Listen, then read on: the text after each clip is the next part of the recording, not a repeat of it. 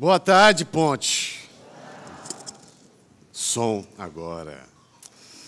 Tudo bem, tudo na paz. Estamos aqui juntos mais uma vez.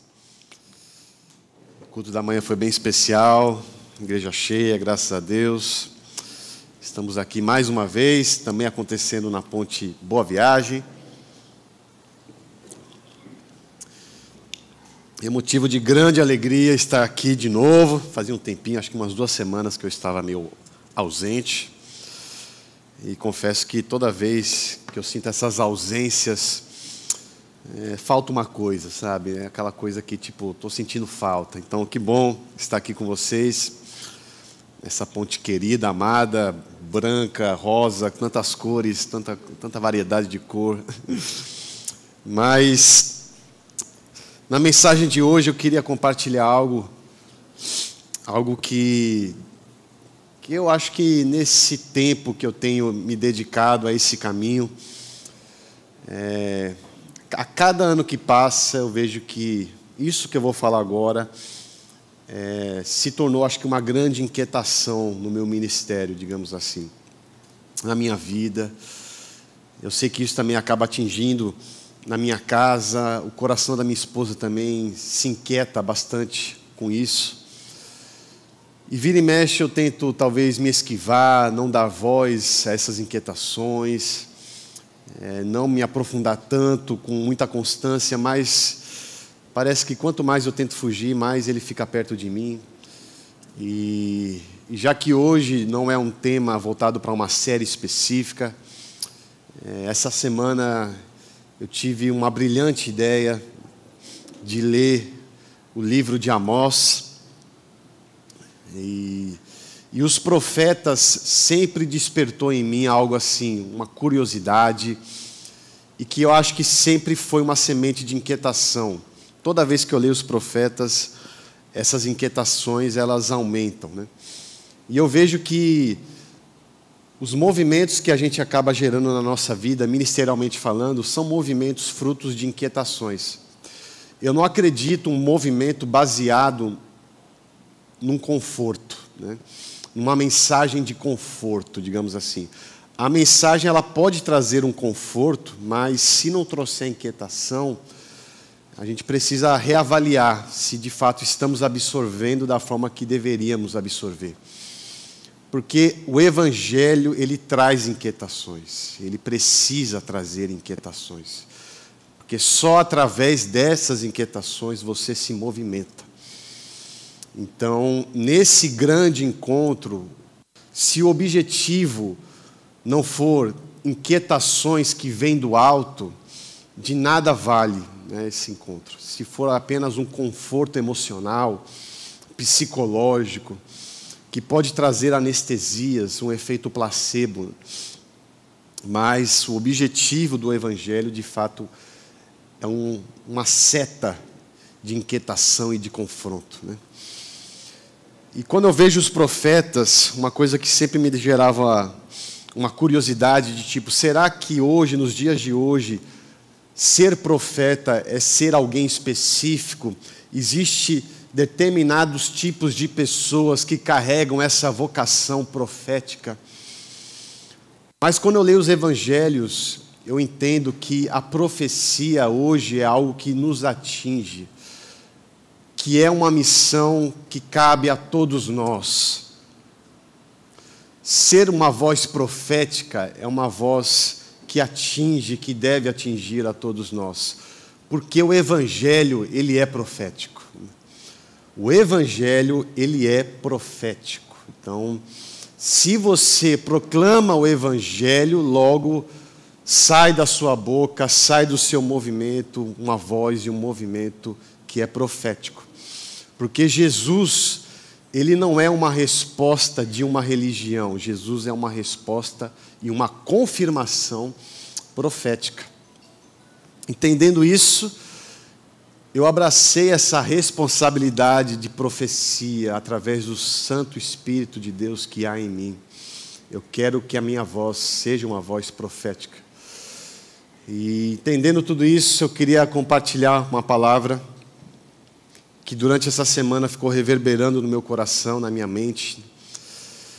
queria convidar você a abrir a carta de Paulo aos Efésios. Estou brincando, Efésios não, chega de Efésios. Foi uma longa, uma longa jornada de Efésios. Mas é interessante que até mesmo essa longa jornada de Efésios vai contribuir para aquilo que a gente vai refletir agora. Porque nesses seis capítulos de Efésios, né, a gente viu que somos ricos porque estamos em Cristo. Se estamos em Cristo, logo somos santos. E se somos santos, precisamos exercer e cultivar boas práticas que se conectam com a mensagem que aponta para Cristo. Mas também no último capítulo, na semana passada, a gente aprofundou sobre isso, que devemos nos proteger contra as potestades invisíveis do mal. Né? E falando um pouquinho sobre isso, né, eu não quero né, ler através de uma passagem do Novo Testamento, mas eu quero ir para um outro extremo, que é o Antigo Testamento. Então vamos abrir juntos o livro do profeta Amós, capítulo 5 capítulo 5, a partir do versículo 21 ao 24. Amós 21 a 24 do capítulo 5.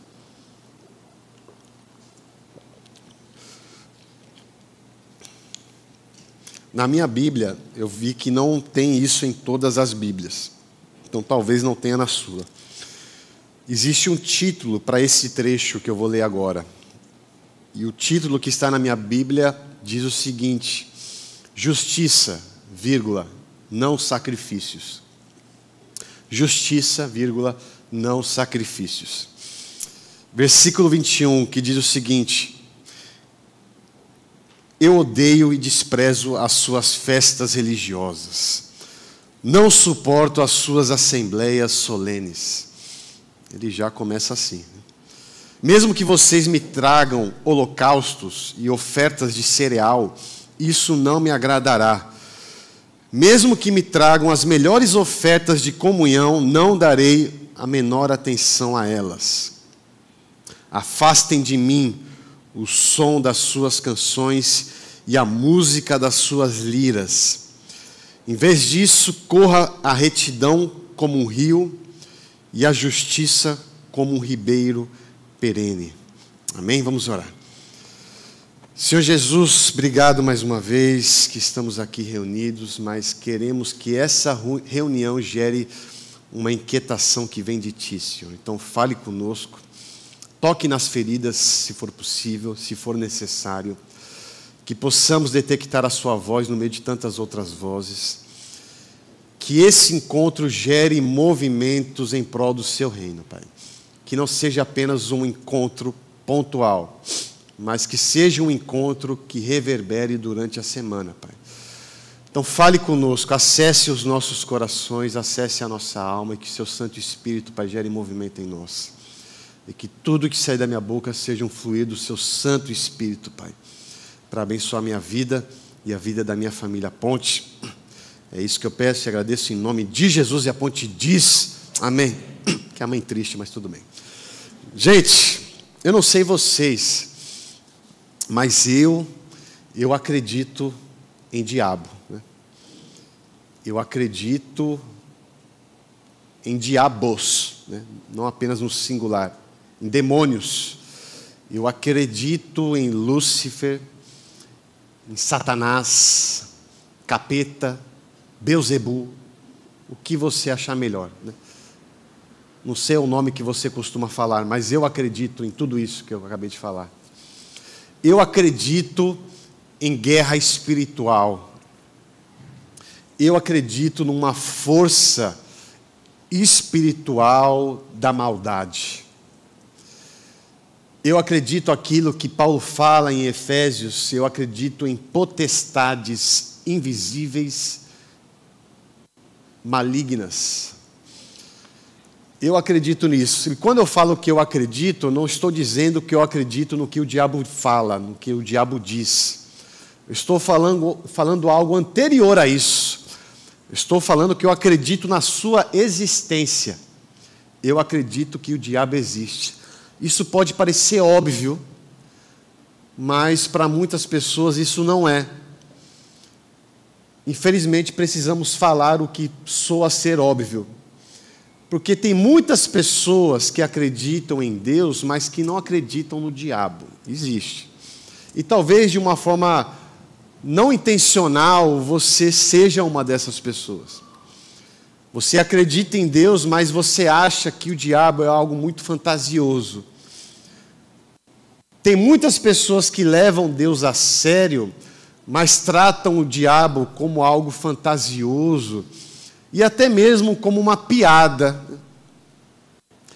Repara que muitas vezes, muitos de nós não temos dificuldade de fazer piada com o diabo. Né? Vira e mexe, a gente fala uma piadinha que usa o nome do diabo. E eu falo isso por mim.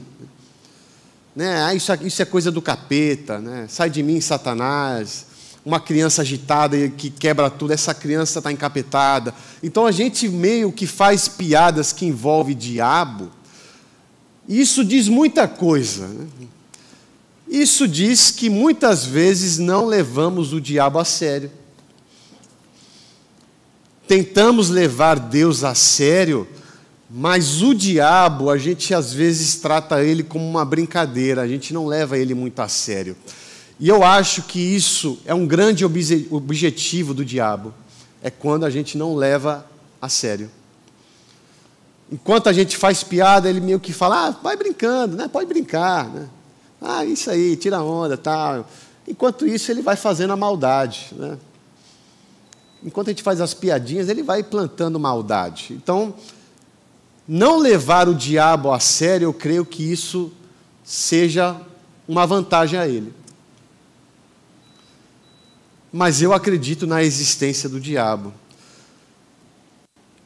Mas também eu vou confessar para os irmãos que em alguns momentos eu acabo acreditando no que ele diz. Muitas vezes eu sou convencido pela lábia do diabo. Porque o pecado nada mais é, em algum momento, você ser convencido pelo diabo.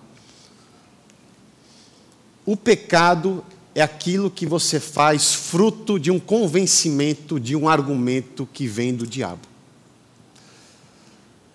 Então, aqueles argumentos e justificativas que você acaba criando dentro de você para fazer aquilo que você sabe que não deve ser feito, eu creio que esses argumentos e essas justificativas vêm de uma voz distante, maligna, que te convence. O pecado é fruto de um, de um convencimento, de um argumento do diabo. Porque o diabo, ele trabalha na base do convencimento. Essa é a grande estratégia do diabo, te convencer. E você vê isso na Bíblia. Para mim, um grande exemplo é Adão e Eva. O diabo ele não pegou o fruto e colocou na mão de Eva e deu na boquinha dela. O diabo ele convenceu Eva a pegar do fruto e comer. Da mesma forma que Eva acabou convencendo Adão também dar a mordida. Então, o diabo ele cria um cenário agradável, palatável, cativante, para te convencer a fazer aquilo que você sabe que não deve ser feito. Uma outra passagem interessante é Jesus no deserto. Você repara que nessa passagem, vários momentos, o diabo tenta convencer Jesus a fazer aquilo que não deve ser feito. Só que Jesus ele não cai na lábia do diabo. Arreda Satanás. Mas essa é a grande artimanha do diabo, te convencer.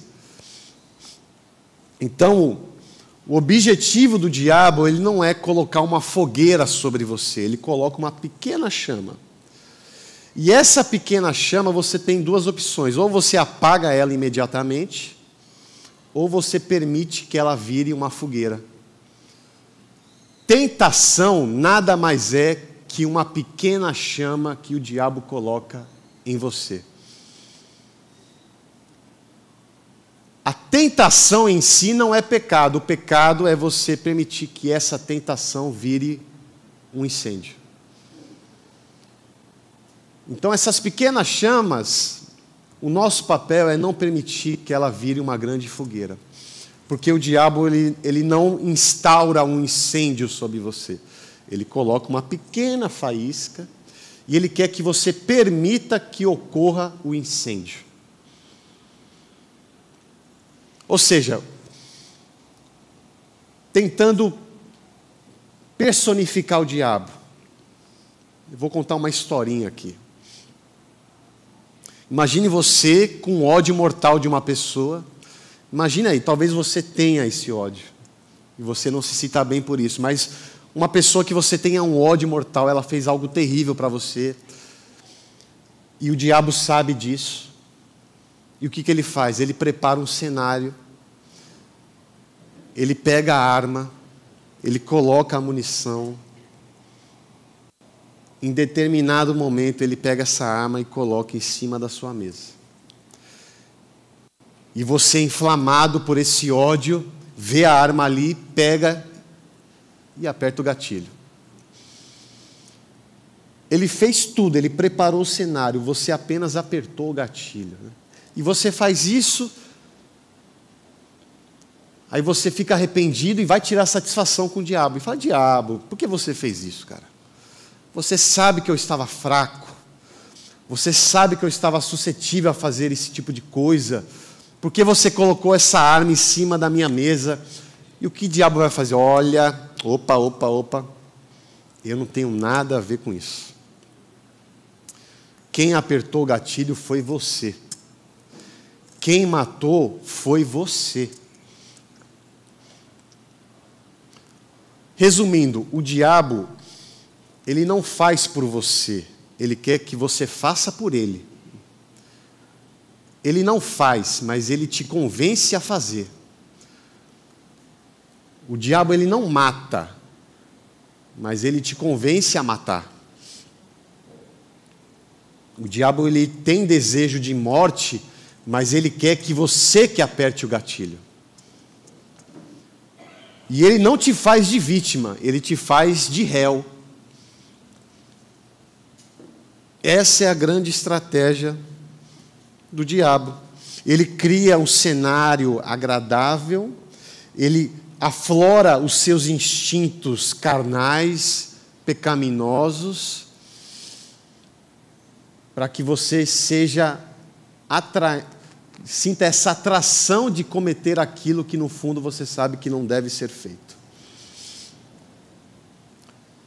E ele chama isso de liberdade.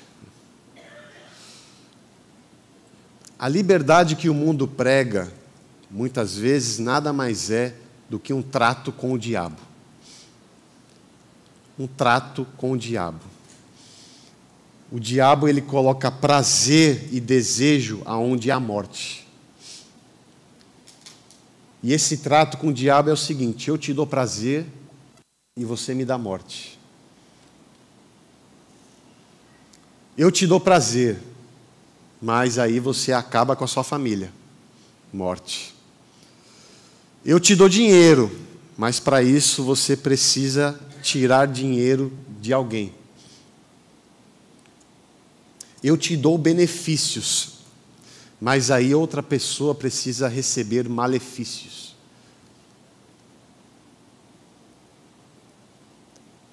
Ou seja, o diabo ele quer te colocar numa posição de vantagem, mas para isso existe a moeda de troca da desvantagem. Ele quer te colocar numa posição de vantagem, mas para isso você precisa manchar as suas mãos de sangue. Ele quer te colocar numa posição de vantagem, mas você precisa fazer o trabalho sujo.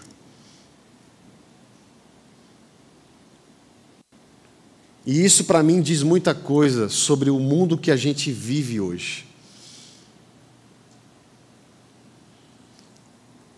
Porque o grande objetivo do diabo é te convencer que você é a pessoa mais importante do mundo.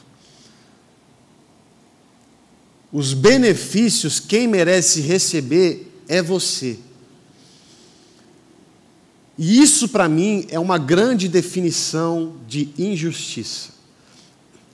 A injustiça nada, nada mais é do que a consequência de uma massa de pessoas que só pensam em si mesmas.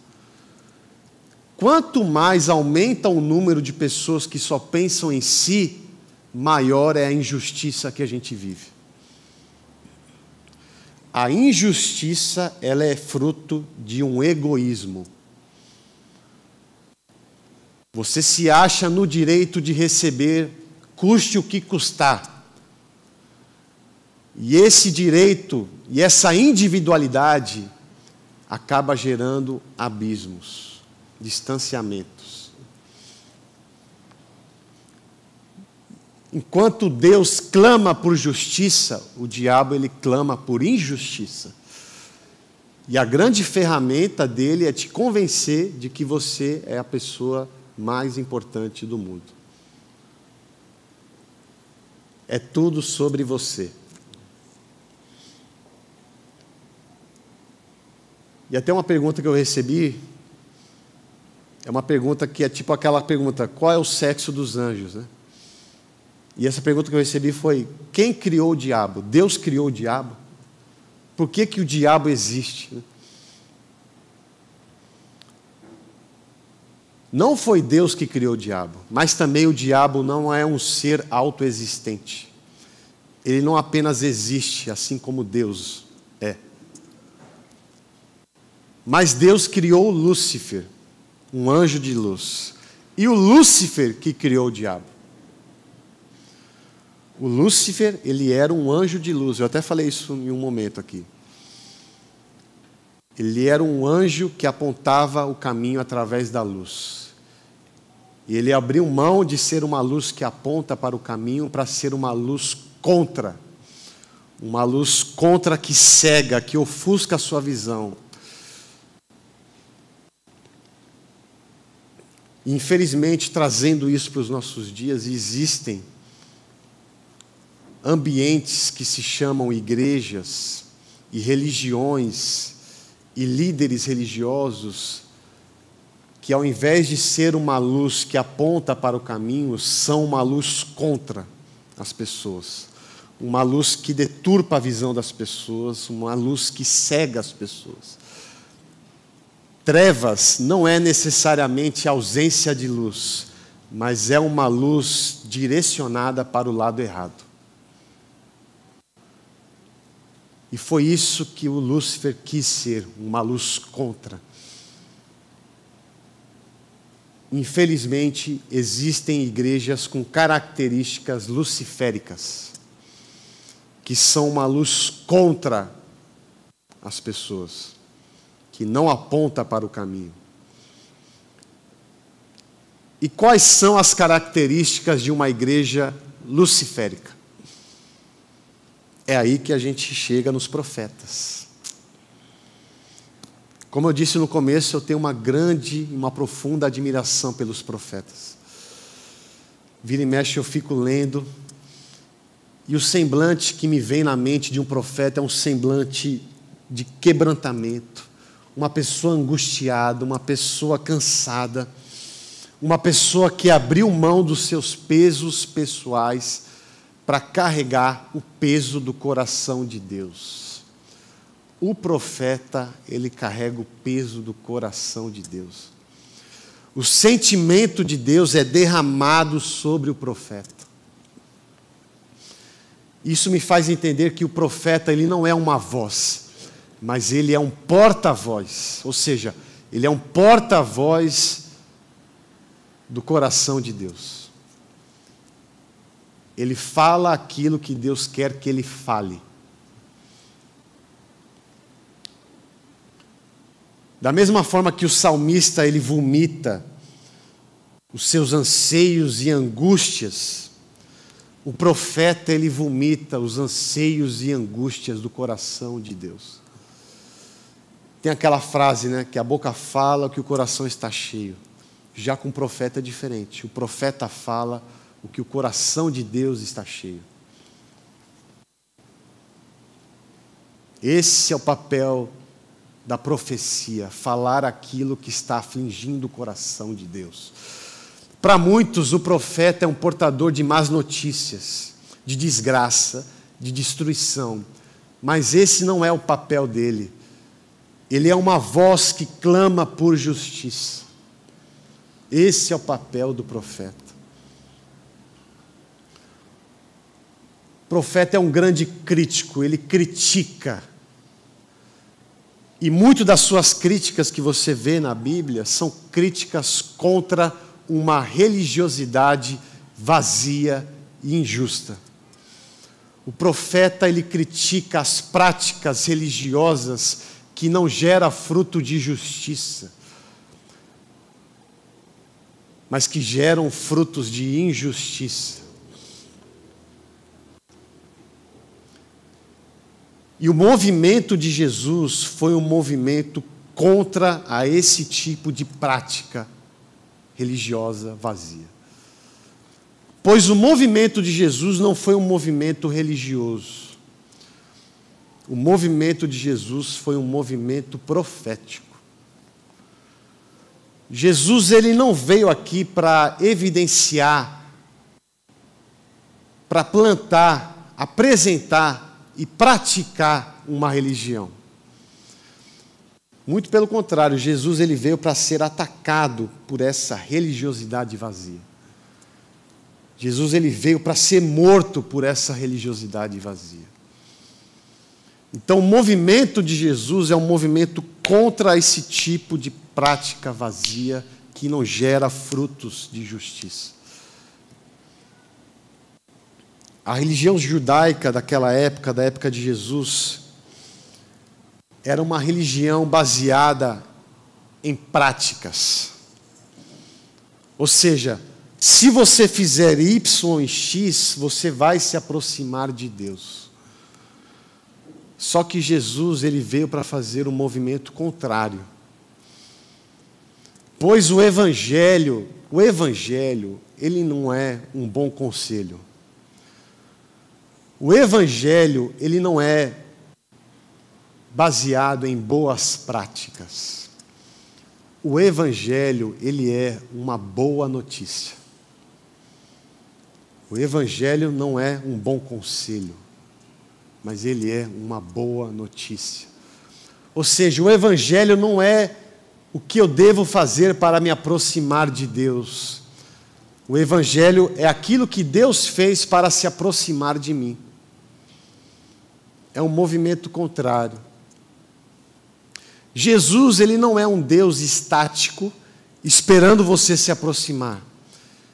Jesus é um Deus que se aproxima e te chama para caminhar. É um Deus que se aproxima e faz um convite. Se você for analisar Jesus chamando os discípulos, percebe que Jesus foi em direção a todos eles. Jesus, Jesus foi em direção a Pedro, Tiago e João, lá no barco, e ele disse: lancem fora as redes e siga-me. É um movimento, em outras palavras, ele está dizendo: olha, eu sei que, de acordo com a religião judaica, vocês não se encaixam nos moldes dessa prática religiosa.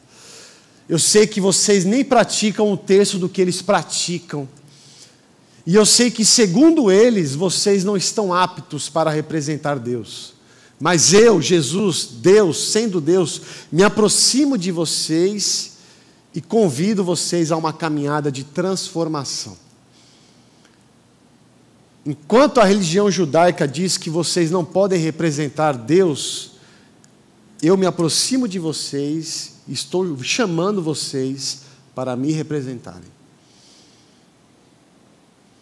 Então Jesus é esse Deus que se aproximou daqueles que a religiosidade da prática afastou. Então Jesus se aproximou dos pescadores, Jesus se aproximou do cobrador de imposto, Jesus se aproximou da mulher samaritana e Jesus se aproximou de mim, de você.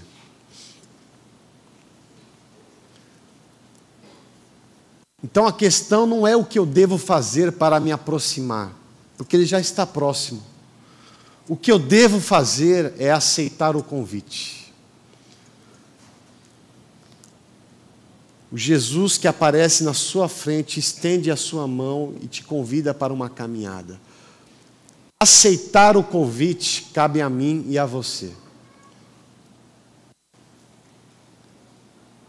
É um Jesus presente que te convida. Então eu não faço coisas boas para me aproximar de Deus. Eu faço coisas boas porque eu sei que Ele está próximo. Fazer coisas boas não é um meio para atingir Deus, mas é uma consequência porque eu fui atingido por Ele. Por isso que o Evangelho não se trata de boas práticas, porque as boas práticas é uma consequência de um encontro que Ele fez até nós e de um convite que eu aceitei a caminhar.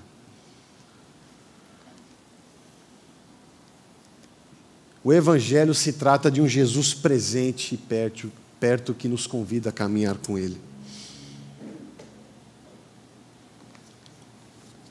Portanto, que Jesus ele não é uma resposta às práticas da religião.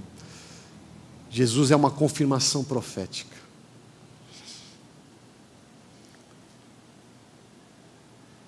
Jesus ele veio para resgatar de fato a verdadeira religião.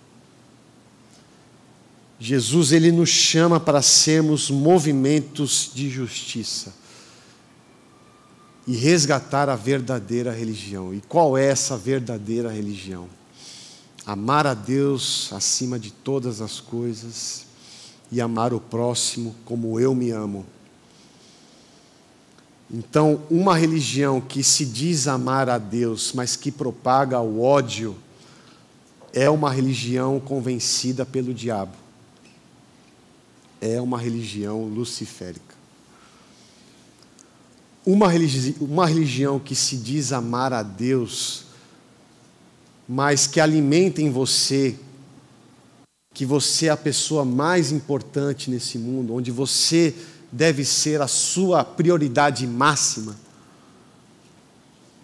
é uma religião convencida pelo diabo. É uma religião com pitadas de Lúcifer. Pois ter fome e sede de justiça é um amor a Deus que me faz amar ao próximo. Ter fome e sede de justiça é um amor a Deus que me faz eu me incomodar com a dor do próximo. E ter fome e sede de justiça é um amor a Deus que me faz me mover para amenizar a dor do próximo. Jesus ele não quer ser servido com sacrifícios e práticas apenas. Jesus ele não quer ser servido com a sua frequência assídua aos domingos apenas. Jesus ele não quer ser servido com as nossas canções apenas. Jesus ele quer ser servido com o seu amor ao próximo. Então, se houver prática, se houver sacrifício, se houver canções e se houver frequência dominical sem amor, você não está servindo a Deus, você está sendo convencido pelo diabo.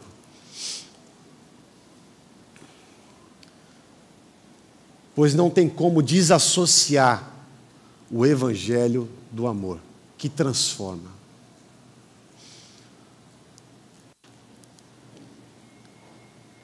Por isso que precisamos entender o nosso papel em sermos esse movimento de justiça que abraça o próximo. E esse Jesus, ele veio aqui preencher esses buracos que a religiosidade vazia causou e tem causado. Ele veio ser ponte nesses abismos que essas práticas vazias têm causado. E nos chama para sermos esse movimento de preenchimento desses espaços.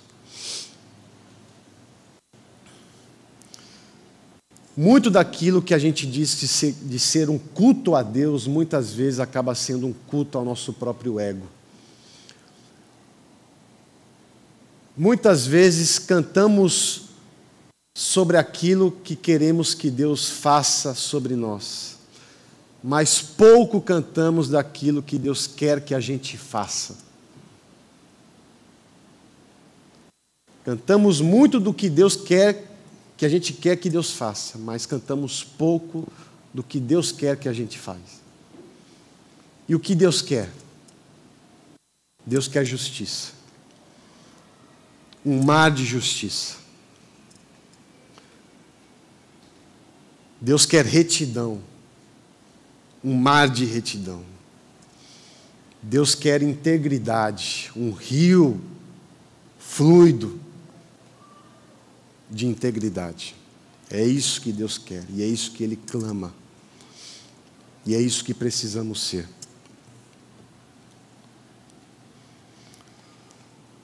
Por que esse frenesi de sacrifícios? O Eterno está perguntando. Não acham que já recebi minha porção de sacrifícios queimados, de carneiros gordos e de bezerros rechonchudos? Não acham que já estou cheio de sangue de bois, de carneiros e de bodes? Quando vocês se apresentam a mim, quem deu a ideia de agir desse jeito? Correndo para cá e para lá, fazendo isto e aquilo, essa agitação inútil no lugar de culto. Chega de joguinhos religiosos, não suporto mais essa encenação.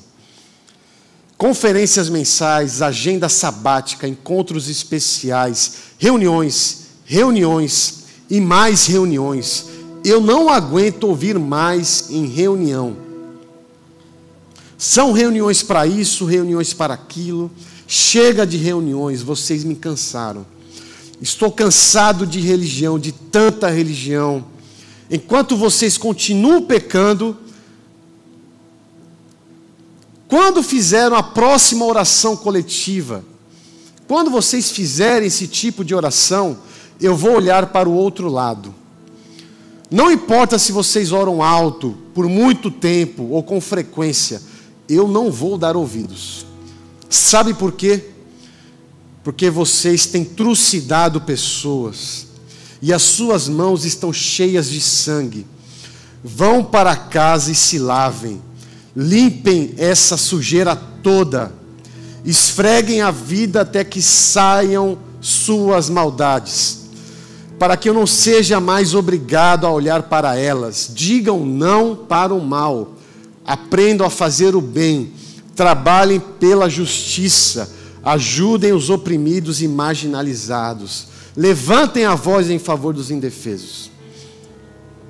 Vocês que oprimem seus empregados, vocês jejuam, mas ao mesmo tempo discutem e brigam. Vocês jejuam, mas acabam se enfrentando a socos. O tipo de jejum que fazem não fará que as suas orações passem do teto.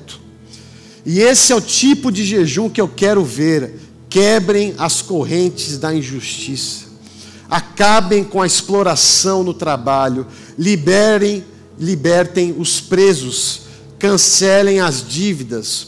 O que espero que façam é repartam a comida com os famintos, convidem os desabrigados para casa, coloquem roupa nos maltrapilhos que tremem de frio estejam disponíveis para a sua família, e a sua vida será mudada na hora.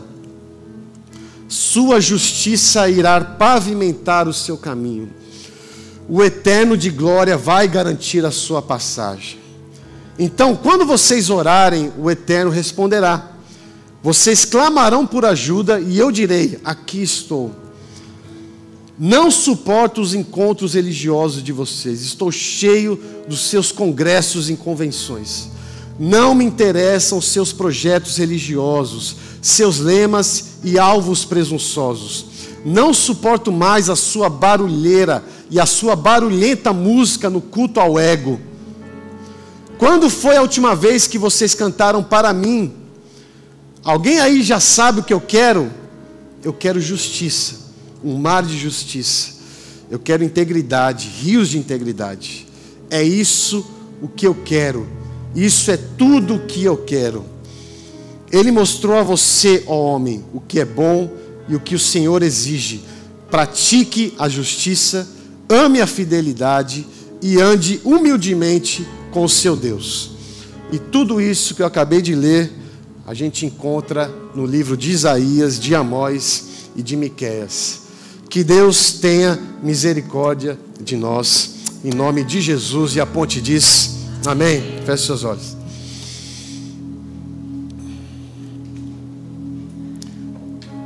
Nesse momento, Jesus, como todos os momentos, mas que você tenha consciência que nesse momento Jesus está próximo, Jesus está na sua frente, Jesus está com a mão estendida e te chamando para uma caminhada, pois o Evangelho é um Deus que se aproximou, e essa aproximação exige de você uma escolha, se você aceita ou não caminhar com esse Jesus.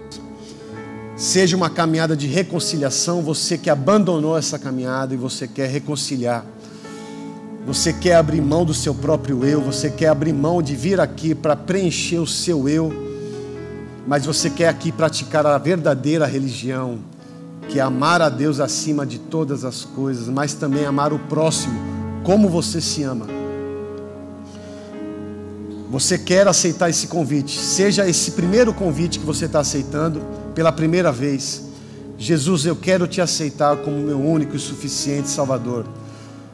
Você que foi morto pela religião, mas mesmo assim a religião não foi suficiente para te matar. Você ressuscitou. Eu não quero praticar religiosidade, Pai, vazia. Eu não quero que a minha vida seja baseada em práticas, achando que isso vai te agradar mas eu quero que essa prática seja uma consequência da minha motivação de caminhar contigo, Senhor. Eu quero que as práticas sejam consequência e não meio para um fim. Mas você quer se reconciliar com esse Jesus, você quer ser uma ferramenta que quebre as correntes da injustiça. Você quer ser um movimento de justiça, você quer ser uma voz profética porque o Santo Espírito de Deus habita em você e Ele quer agir em você e através de você. Se você quer dar esse passo de reconciliação, Jesus, eu estive distante. Em todo momento eu achava que o Senhor estava distante, mas em todo momento eu percebi que o Senhor estava do meu lado. Eu que neguei constantemente a Sua presença perto de mim mas eu quero aceitar esse convite novamente. Eu quero caminhar contigo. Eu quero caminhar e através dessa jornada de transformação eu quero ser usado por ti. Se você quer se reconciliar com esse Jesus agora, nesse exato momento, coloque a sua mão no coração. E nós, como igreja, como família, como corpo, estaremos orando por você aí mesmo, sentado, onde você estiver. E você que quer aceitar esse Jesus agora, pela primeira vez, Jesus, eu quero dar esse primeiro passo, eu quero reiniciar a minha jornada, só que entendendo de que o Senhor está do meu lado. Eu quero abrir mão das redes e te seguir, Senhor. Eu quero construir uma caminhada não de convicção, mas de confiança, pois eu sei que o Senhor está do meu lado, Senhor. Eu quero praticar a verdadeira religião, Pai. Que é um amor gracioso, que é um amor, mas também com verdade. É um amor que transforma. E eu quero ser transformado por esse amor e quero que a minha vida seja uma ferramenta de transformação. Se você quer aceitar esse Jesus agora, coloque sua mão no peito agora. Através desse gesto, é simbólico, mas ele vai ser lembrado. E vai ser um lembrete para que você permaneça e persista todos os dias no caminho do Senhor. Senhor Jesus, muito obrigado, Pai, porque o Senhor não foi silenciado por práticas vazias, Pai. O Senhor não foi silenciado por religiões que são convencidas pelos argumentos do diabo, Senhor. Muito obrigado porque estamos aqui. O Senhor nos deu essa oportunidade de reconstruirmos a nossa jornada ao seu lado, Senhor. Queremos que esse breve momento que estivermos aqui, Pai, queremos que seja com propósito, Pai. Queremos contribuir para o Seu reino aqui na terra, Pai. Queremos sair daqui inquietos, muito mais do que confortáveis, mas com uma inquietação que gera movimentos, Pai, de justiça, Senhor, nas pequenas e grandes coisas. Esteja com cada um que toma essa decisão, Pai. Abrace, que eles sintam a Sua mão aquecida, puxando eles de volta para uma caminhada com propósito, Pai. É isso que eu peço em nome de Jesus. Amém. Amém. Vamos ficar de pé? E vamos continuar cantando sobre essa voz que emana justiça, essa voz que salva e que liberta. Seja também a nossa oração em nome de Jesus.